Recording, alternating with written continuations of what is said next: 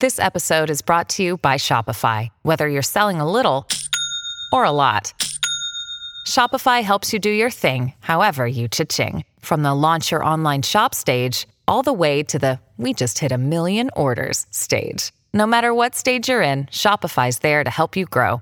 Sign up for a $1 per month trial period at shopify.com slash special offer, all lowercase. That's shopify.com slash special offer.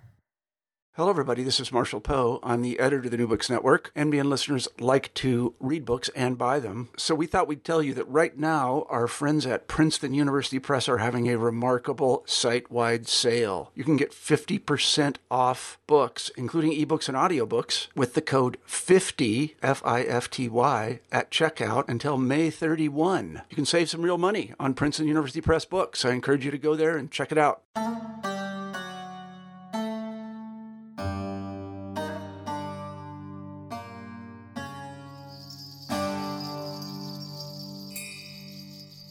After the Rushdie affair in 1989, there was an important shift in the public life of British Muslims.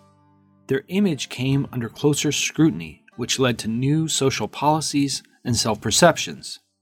This moment also served as a significant pivot in the narrative and representational patterns in British Muslim literature. Claire Chambers, senior lecturer at the University of York, examines these new paradigms in Making Sense of Contemporary British Muslim Novels, published with Palgrave in 2019. She outlines Muslim cultural production during this period through a literary analysis of the senses, especially those beyond the visual. Overall, Chambers provides a rich portrait of the non visual senses in British Muslim fiction over the past three decades.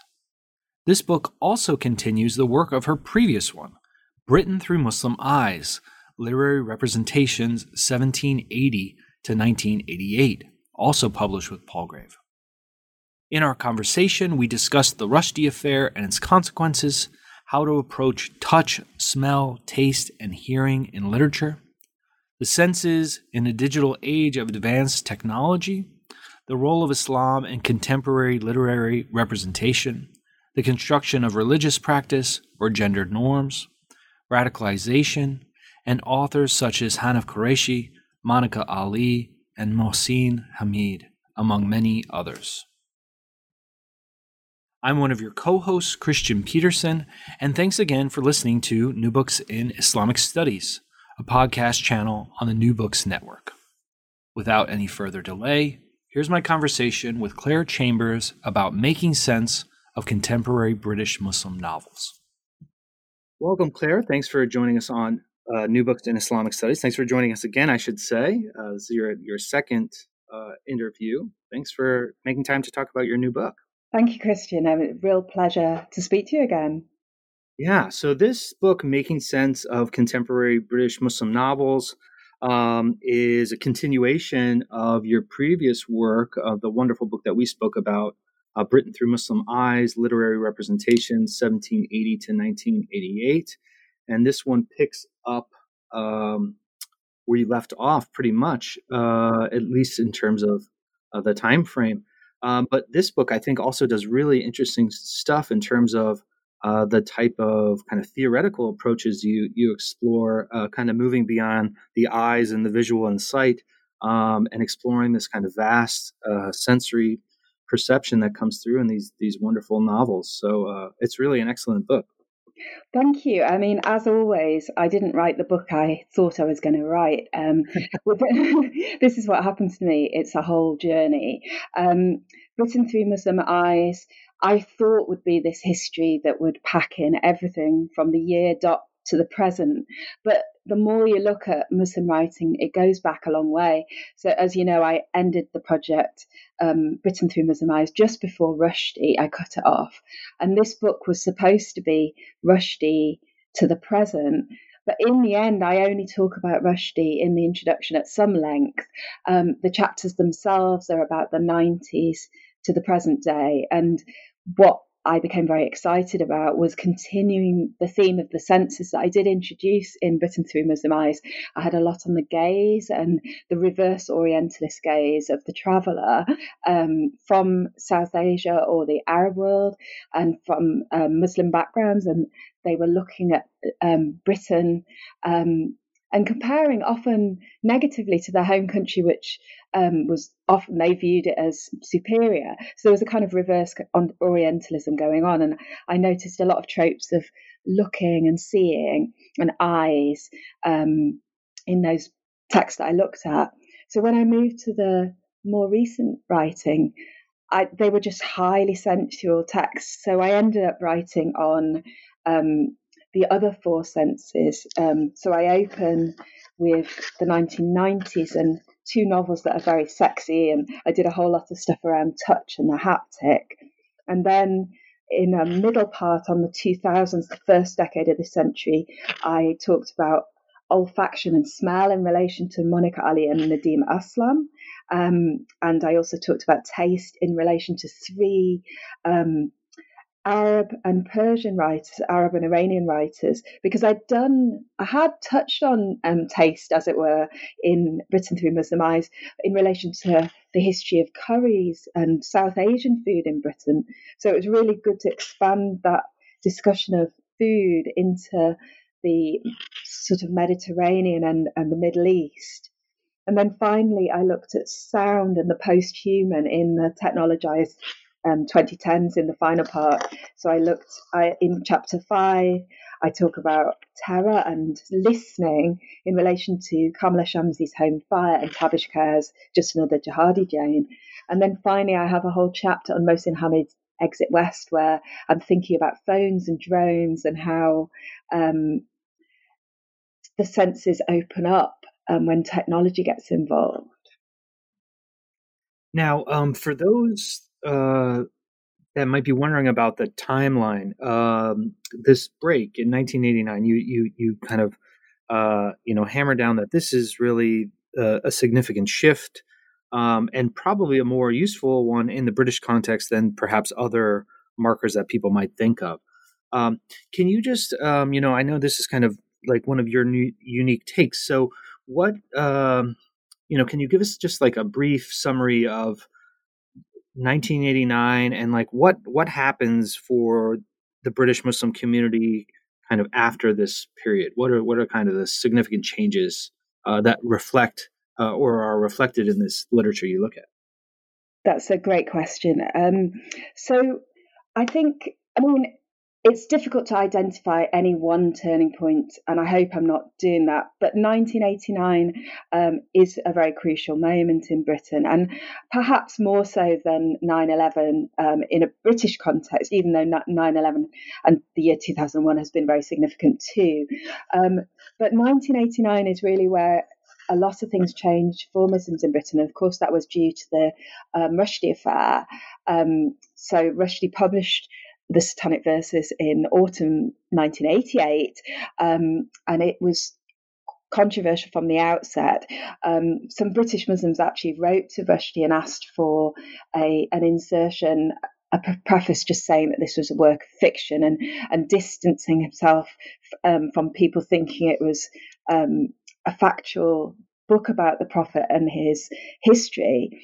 Um, Rushdie wasn't prepared to do that. Um, he he was um, he was feeling he wanted to present it as he'd written it. He didn't want to sort of hedge it around.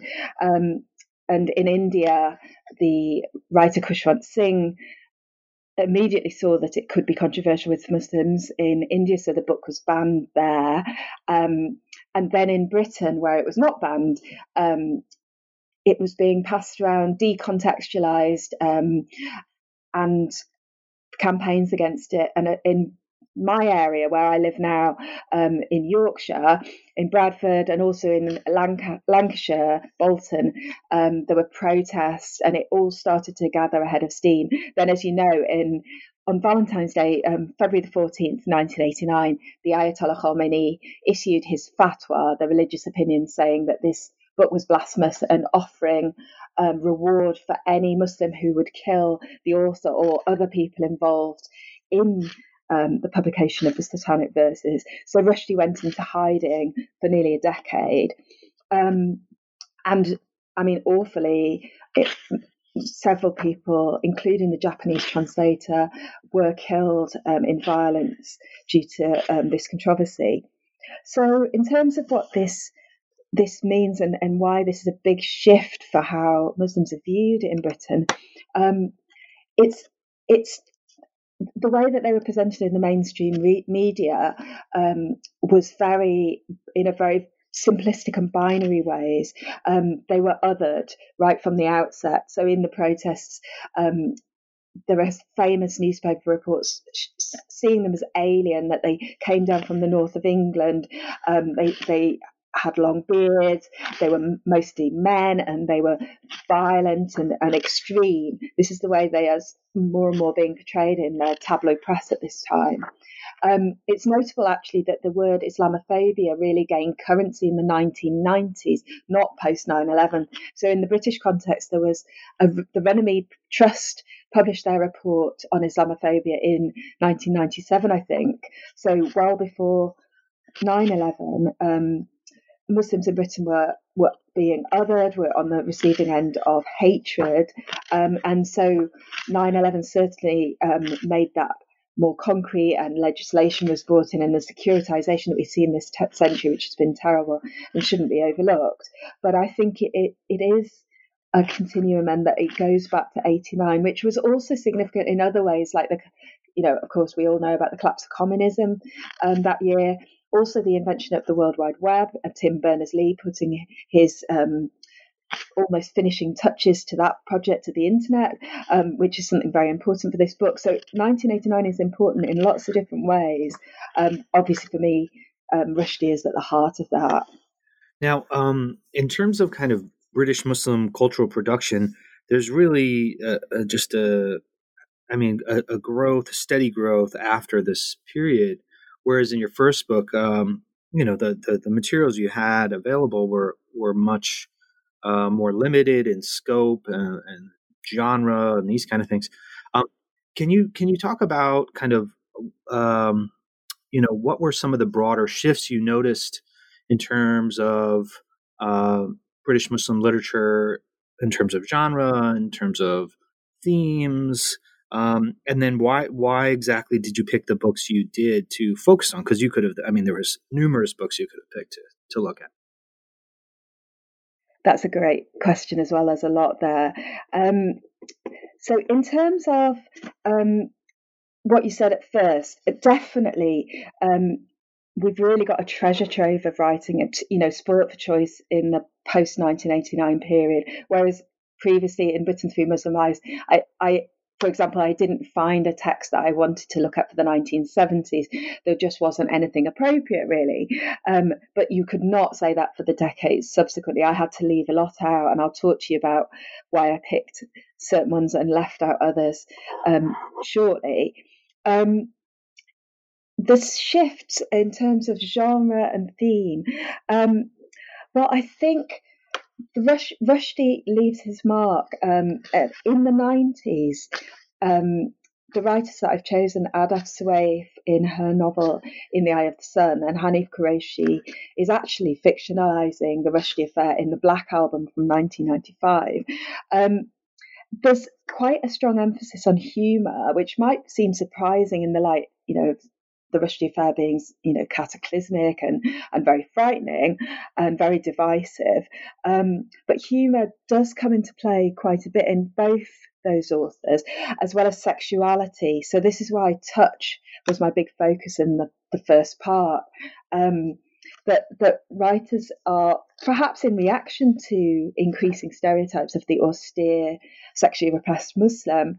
Um, they're they're very playful, very frank. Um, Ahdaf Soueif in particular is ex- extraordinary novel, almost um, a thousand pages, completely gripping, um, semi autobiographical, and and very honest about sex, miscarriage, uh, about you know sugaring of one's pubic hair, um, about torture, about all different things that are done to bodies um, childbirth, um, and bad sex and good sex, really, in that novel.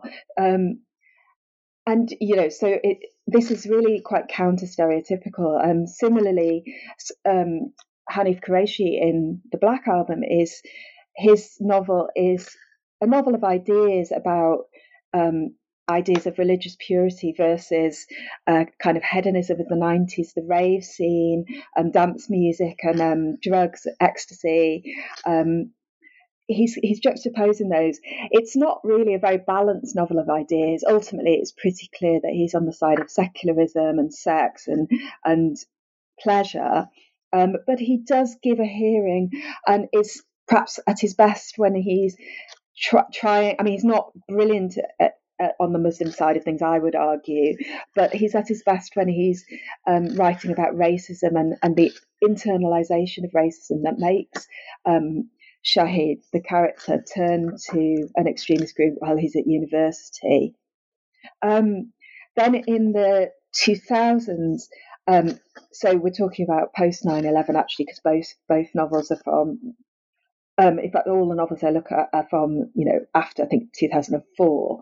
Um, there is this turn to sensuality, and um, Nadeem Aslam's Maps for Lost Lovers and Monica Ali's Brick Lane have both been looked at quite a bit through the lens of taste and there's lots of imagery of food so i wanted to do something different. So i looked at smell in those novels and smell as something that is used a lot in racial discourse you know um, smell is invasive you can't really avoid it you've got to breathe in. So smell is quite um, uh, it, it can be a toxic um, and full of hatred um, sense, racists often use the language of smell to express that that disgust, um, and it's there in both in discussions of racism in those two novels, but also um, more enjoyably, the smells of food, the smells of incense hang over the novels. Um, music is compared with smell in an almost um, synesthetic way. Um, then moving on to the taste chapter, I called that chapter Taste the Difference. Um, it's about the sort of almost food porn um, in some of these novels um, about saffron um, and rice in steaming piles, about the, the pleasures of eating, um, but also, you know, the prohibitions around food. So I wrote at some length about the halal issue. Um, and I'm just thinking about genre. I don't. The um, the novel was my focus. I did bring in. I mean, chick lit starts to come through, especially in the post 9/11 period. Um, authors like Laila Abu and um, Yasmin Crowther are certainly playing with the chick lit genre. Um, and in the in our current decade, um, this theme of listening to the other, sort of politics of listening, comes through a lot. Um, in Home Fire, um, the jihadist character Parvez is working. For, he goes to Syria, to Raqqa, um, to work as a sound man, recording the um, sounds of a blade through a neck, for example, for for ISIS, um, and he's actually sickened. He, he's sickened by what he sees there. He's he's quite an artistic character, and he's been very naive, um, very wrong headed in joining up, and is not prepared for what he finds there. But it's all through the through through this sense of listening that we learn a lot. Um, he, he wants to record 24 hours of a normal London day when he's at home. Um, and so he's really a frustrated artist in many ways. And if he had been listened to more in a British context, he might not have been radicalised, I think the novel is saying. Um, Tabish Khair's just another Jihadi Jane I put together with Kamila Shamsie's Home Fire. And the Khair's novel also has quite a lot on listening about how women's laughter is um, looked on askance by ISIS. Um, they have to stifle their voices in again in northern um, Syria, um, and finally um, this theme of post-human sensory perception, which I trace in Mohsin Hamid's Exit West. Um, I did a whole reading of the helicopter sounds over the novel, um, the surveillance um, drones as well that, that hang over the characters, you know, looking at the refugees and migrants and, and keeping tabs on them through, you know, very cutting edge technologies. Um, I did, um, I brought in the cyborg, Donna Haraway, and um, you know, Rosi Braidotti on the post-human for this chapter and, and really enjoyed exploring what happens to the senses as we're, you know, constantly glued, glued to our phones nowadays. So there's, there's kind of new sensual experiences coming through there. I, I um, want to just briefly talk about why I picked, picked up on these particular novels and left out others. I do talk about that in the conclusion, there was quite a few that I regretted leaving out. But in the end, I wanted this one, unlike the survey that was written through Muslim Eyes, I wanted this to be a real critical work where I could go in, really zoom in on these texts. So I carefully patterned it so that I had five women and five men writers. Um, I also wanted a range of backgrounds. Um, unfortunately, in the end, I didn't have a Turkish writer. So my biggest regret is probably leaving out Elif Shafak's Honor, which could have been included in the taste chapter quite well because there's um, stuff on racism of food, and the, the protagonist's love interest works as a baker. Um, but in the end, I just had too many, and I, I, liked keeping the five women and five men together. So that's how I, I worked it out. Wow, that was uh, that was an impressive uh, run, run through as well um, you really you really have uh, mastery of all these titles. Um, the the other thing I should note for um, for listeners who may be interested in the book is you you really do the same kind of uh, like very what seems like uh, effortless synthesis of not only the the titles that you're specifically looking at, but then how they relate to broader issues going on in society, how they relate to other texts, both literary texts, but then also theoretical texts, and it's it's really an impressive uh, uh, an impressive work. And many of these chapters probably could work very well, um, you know, isolated, uh, uh, you know, from the book. If somebody wanted to incorporate something about literature from, uh, you know, recent British Muslim authors, they could pull out the last chapter, the last two chapters very easily without um, you know losing the, the the, the main crux of the book so Thank you. That's really good to hear, actually, because that's what I'm aiming to do, but I'm never sure if it's paying off. yeah. So, um, since you've kind of kind of taken us through um, uh, much of what you've done, um, if you don't mind, I'm gonna uh, kind of zoom into a couple uh, works that I was specifically interested in, and, and one I'm I'm a big fan of uh, Hanif Kureishi's. Um, both his kind of literary work, but then also his uh, his visual productions um, and kind of the relationship between those. And you you look at the the Black album uh, as your kind of um, uh, text for analysis, um, but you also do a really good job uh, in that chapter of kind of thinking about um, his larger body of work. Um, and the other thing that might be interesting for, for listeners to kind of get an idea of what's going on uh, more broadly among um, several of the authors is he, of course, was was well known uh, before the Rushdie affair, um, and then continued to be um, well known and and well received. So, uh, can, can, you talk a little bit about kind of uh, what you do in your analysis of the Black album? Um, but then, if possible, do you think you could talk about um, kind of the the pre-Rushdian era and the post-Rushdian era shift that happens in his work, uh, specifically related to Islam, because that seems to be one of the things that that changes his attitudes or representations of Islam and what that means for for British Muslims. Yes, absolutely. It's a great question. Um, so pre Rushdie Affair, he was well known for My Beautiful Laundrette um, the film from 1985, um, in which there are, there are British Pakistani characters and um, first generation migrants from Pakistan living in Britain, um, and nationality and race are much more um, points of interest, and sexuality is always Rushdie um, Kureishi's bread and butter. Um, religion doesn't come into it much at all. There is um, there's a few references to religion, but but they're very uh, for for our you know, contemporary students who were born after 9-11 nowadays, they're quite surprised how little mention is made of Islam because it becomes such a hot topic.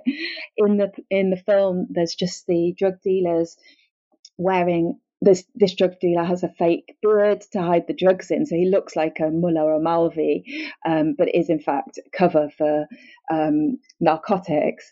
And there is um, the wife, the wronged wife, um, who the uncle Nasser is is cheating on. Um, she this Pakistani wife tries to do black magic on. And, and succeeds actually on Rachel Nasser's girlfriend, um, so that's kind of an accretion associated with Islam, kala jadoo, you know, black magic, that's actually frowned upon in Orthodox circles, but um, but is believed to be um, a spiritual practice. Um, so there's these little mentions, but really it's a film about race and sexuality and class. Um, then there was um, the Buddha of Suburbia, um, again, there's a few mentions of religion. Um, again, it's Pakistani, British Pakistani Muslim families or Indian uh, Muslim families in Britain. Um, the the father, Jamila's father, goes on hunger strike like Gandhi to protest um, her, because he wants her, his daughter to have an arranged marriage. So he he's always been quite a liberal character, but he has this sort of turn towards tradition and um, Indian nationalism in order to get his daughter in line, and he he maybe brings up religion a few times, but again, it's surprising how little it comes in to that that novel, which was published, I think, in 1990, just bef- but but it was written before, um, mostly written before the the Rushdie affair. So then, the first novel after the Rushdie affair is the Black Hand, which I talk about, um, and as I said before, it's about a um, a, a boy turning to religious extremism while at university in London. So it's very prescient because it's um, thinking about Islamism and um, is- Islamic in the 90s, which not many people had done. Um, and it, as I said before, there, there is a certain lack of nuance in, in his portrayal. He, he's not good at thinking about moderate Muslims or really explaining the, the attractions to religion beyond an anti racist stance. Um, but what I think especially interesting with Kureishi is that after, because he was good friends with um, Rushdie, he's, Kureishi's a little younger um, and looks up to Rushdie. And in pretty much every essay that he's written since then, he, he brings up the Rushdie affair one way or another.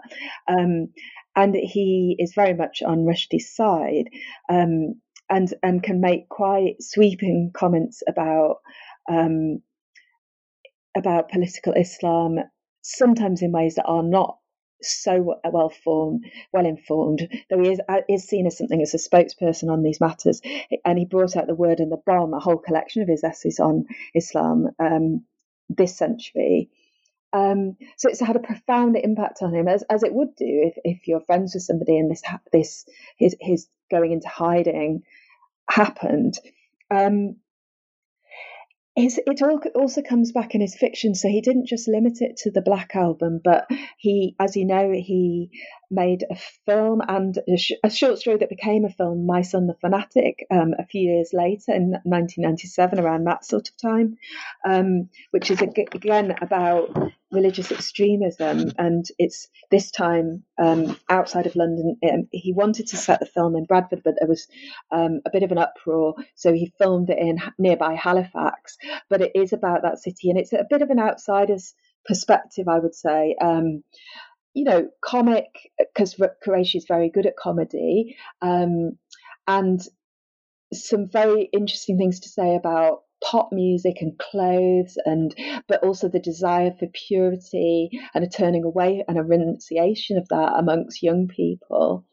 Um, also you know about the younger generation being more conservative than their parents um, the the son in that film is is is repelled by his father um, close relationship with a prostitute, um, and the son turns to, um, you know, very he gives away his possessions and becomes very involved with a mosque group. Um, also in fiction, um, in a novel like Something to Tell You, which was 2008. I don't talk about this in the book, but I have written upon it elsewhere, so I'm a little bit rusty. But um, in that, um, there is there is um, an, a British Indian woman who starts wearing um, the veil after 9 11 because she wants to make a political stance and she wants to see how people re- will respond to her on the tube. Actually, sorry, it's not after 9 11, it's, it's, it's after 2005, um, the London bombings.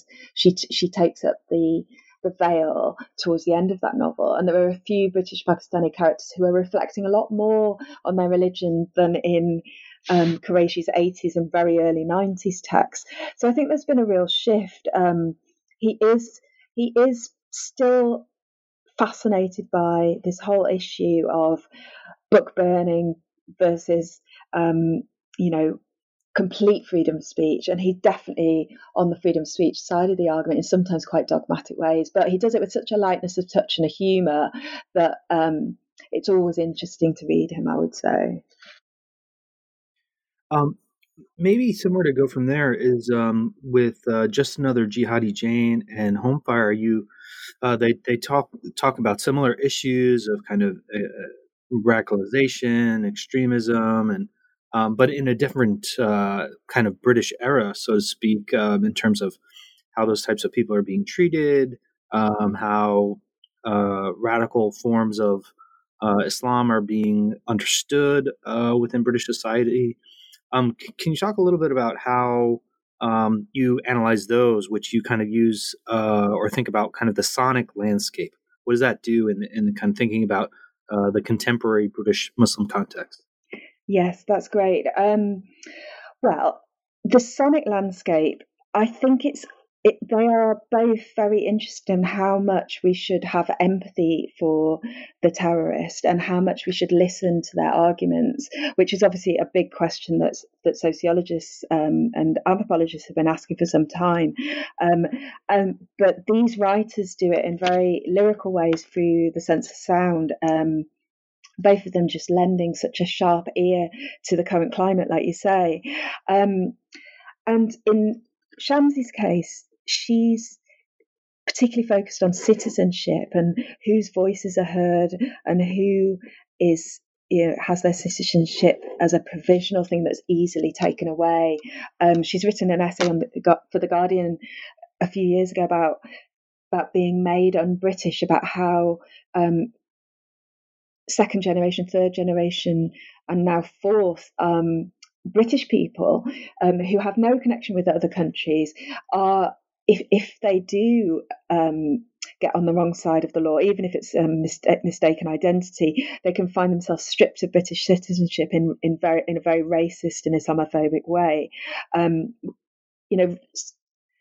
Kamila Shamsie is so prescient in this novel because she predicts two things that have come to fruition. So she um, she has a Karamat Lone, her character is um, the first British um, British Muslim Home Secretary, and that happened with Sajid Javid, a very similar kind of character as well, both um, quite deracinated and uninterested in religion and, and almost, you know, quite right wing.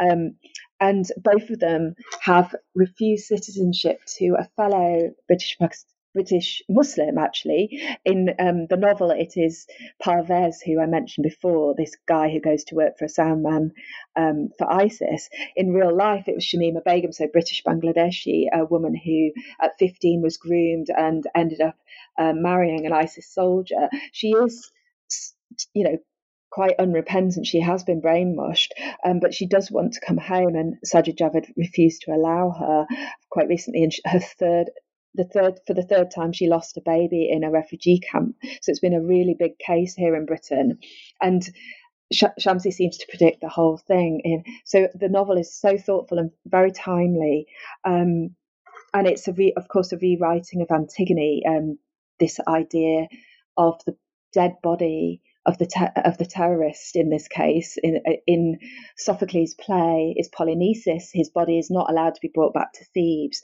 and in Shamsie's Home Fire, it's Parvez's body um, is not allowed to be brought back to Britain. So the twin sister the Antigone figure is called Aneeka.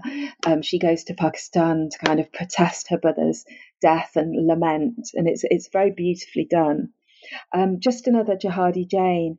Um, is it's it's interesting that the male writer Tabish Khair is looking at a female jihadist, um, and Kamila Shamsie, a, a, female novelist, is looking at a male. There's this reversal I've found in other novels as well. Uh, recently, Fatima Bhutto published um, another ISIS novel called The Runaways, in which she looks at um, a male, uh, mostly male um, jihadist. And then there's a young adult novelist called Muhammad Khan in I Am Thunder. He um, looks again at a female jihadist. So I'm quite interested in this sort of gender crossing that's going on um, in some of these ISIS novels, not all of which I have chance to discuss in the book, but I'm hoping to do that in future publishing. Um, and Khair is interested in, especially in women's voices, and how, especially a woman in a hijab, is not listened to and, and is spoken for both in Britain, both by her own community. So women are not allowed to go to graveside because their ululations are thought to distract the mourners from from their grieving. So women have to do their grieving at home in these kind of quite um, Deobandi, quite austere communities, and also. Um, in mainstream society, in white society, they're not listened to. They're, they're stereotyped in all different ways, as the novelist shows.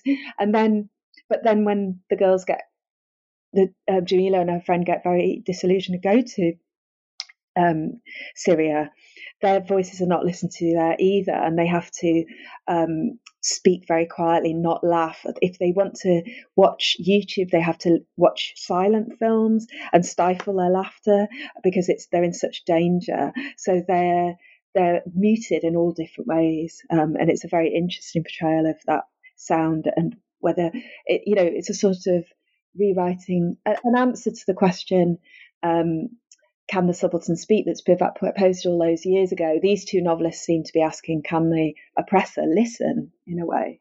And one of one of the really interesting uh, books and uh, chapter by you is on Hamid's Exit West, uh, which kind of synthesizes um, the various kind of sensory uh, analysis that you do throughout the book um, and kind of think about the the future of sensory perception uh, in many ways. So, can can you um, kind of just give us uh, like a little recap of what Exit West is all about, and then um, what what happens to the senses in this digital age of advanced technologies? Um, and then, how might we, uh, in similar ways to you're talking about um, home fire, um, how might we think about the the current historical and cultural significance of Hamid's work, even though it's this kind of magical realism? So, to recap the novel, um, it's about two refugees. Well, they become refugees. Their names are Saeed and Nadia, which are well chosen names because they could be Muslim or Christian names, and they could be from really anywhere from Eastern Europe all the way up to China, more or less. These are quite common names. Saeed, you know, as we know from Edward Said, is not necessarily a Muslim name, and Nadia similarly. So um, these two characters are in an unnamed country, um, but there are parallels with Pakistan, but maybe also with countries like Syria, because this is a very troubled place with militants um, doing on the ground executions and things are really building up. It's a very dangerous place, and um, Saeed's mother gets um, shot accidentally. She's just caught in the crossfire. So bad things are happening. And they decide to leave in the end, um, leave their home country. And the, the magical realism that you asked about is this device of the doors. So I go into the doors in some detail um, because it's it's a way of him talking about technology. Um, so you just open a door and you magically appear. First, um, Nadia and Saeed appear in Mykonos, and then they go through another door from Greece and end up in London.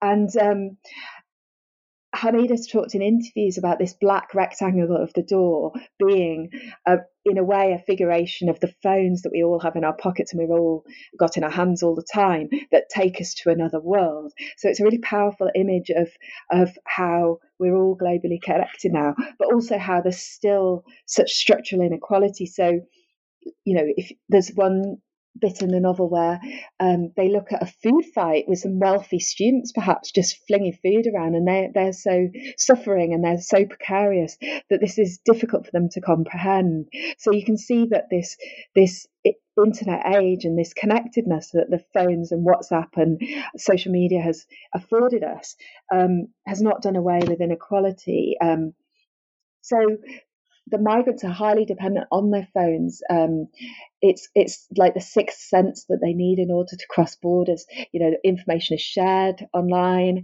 and the first thing that that Nadia and Saeed do wherever they end up is to start looking for um, for signal so that they can connect with people and, and get information that they need to stay safe.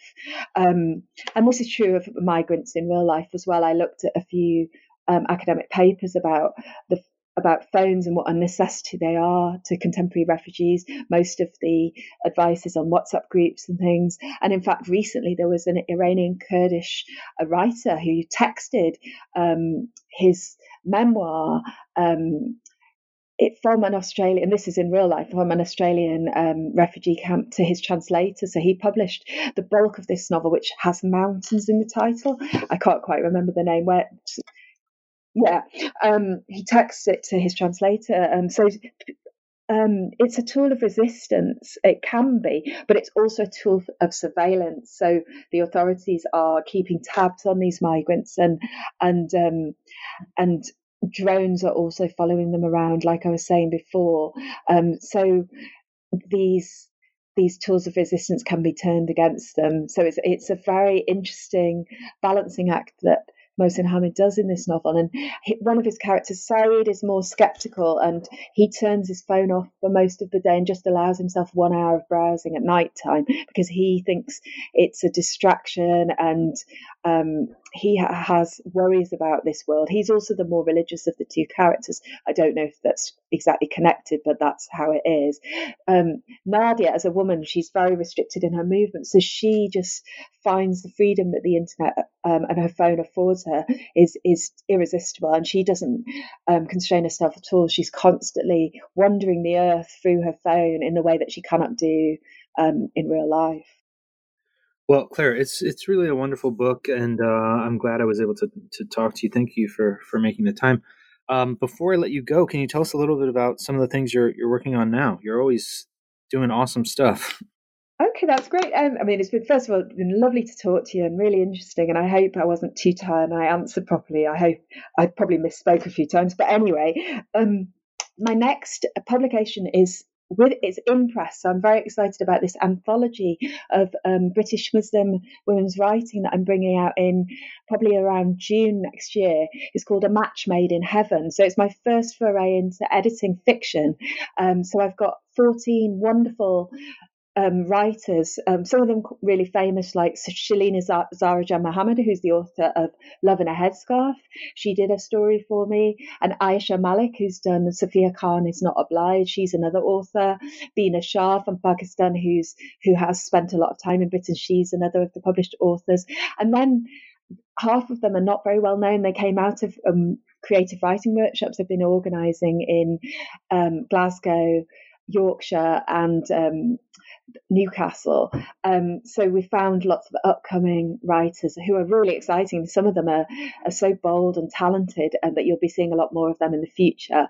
Um, so it, the, the, the theme was love and desire. Um, so again, like the senses, I'm interested in kind of happy topics or interesting topics. I mean, some of these stories are very dark, so not automatically happy, but we were interested in the everyday experiences of love and desire, you know, not so much the sensational stories. So the writers interpreted the, the brief in many different ways. And the book, I'm really proud of it. It's such a good read, you know, all these different stories to dip into. And then relatedly, um, I'm involved in a co authored book about it, working with sociologists and geographers as well as um, other cultural um, activists and, and literary specialists. So we're about five of us are, um, doing a very similar book to A Match Made in Heaven, but in in an academic style. So we're drawing on interviews with um, young people aged 18 to 30 from British Pakistani backgrounds. We're talking to them about their love lives or their dreams for the future, their frustrations, the stereotyping around their love and desire, all different themes, and then bringing in the literature to, to, to look for parallels. So that's what I'm working on at the moment. That's great. Congrats. That sounds like really awesome stuff. Thank you. Um, well, Claire, thanks again for, for making the time and uh, good luck on your, your future endeavors. Thank you. You too. That was my conversation with Claire Chambers about making sense of contemporary British Muslim novels, published with Palgrave in 2019. Thanks again for listening to New Books in Islamic Studies.